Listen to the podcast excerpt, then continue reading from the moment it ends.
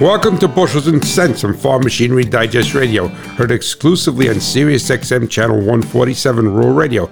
I am your host, Ray Bohacz, the Hot Rod Farmer. The parallel arm linkage on a planter makes sure that each row unit is riding smoothly across the field.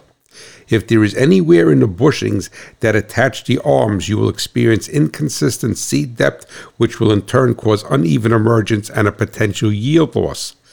Just like a worn suspension bushing on a vehicle, if the parallel arms are not secure, the planter will chatter as it travels across the ground.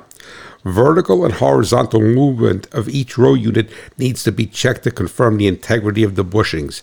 Agriculture runs on machinery, profits on reliability. Visit farmmachinerydigest.com where steel and soil meet.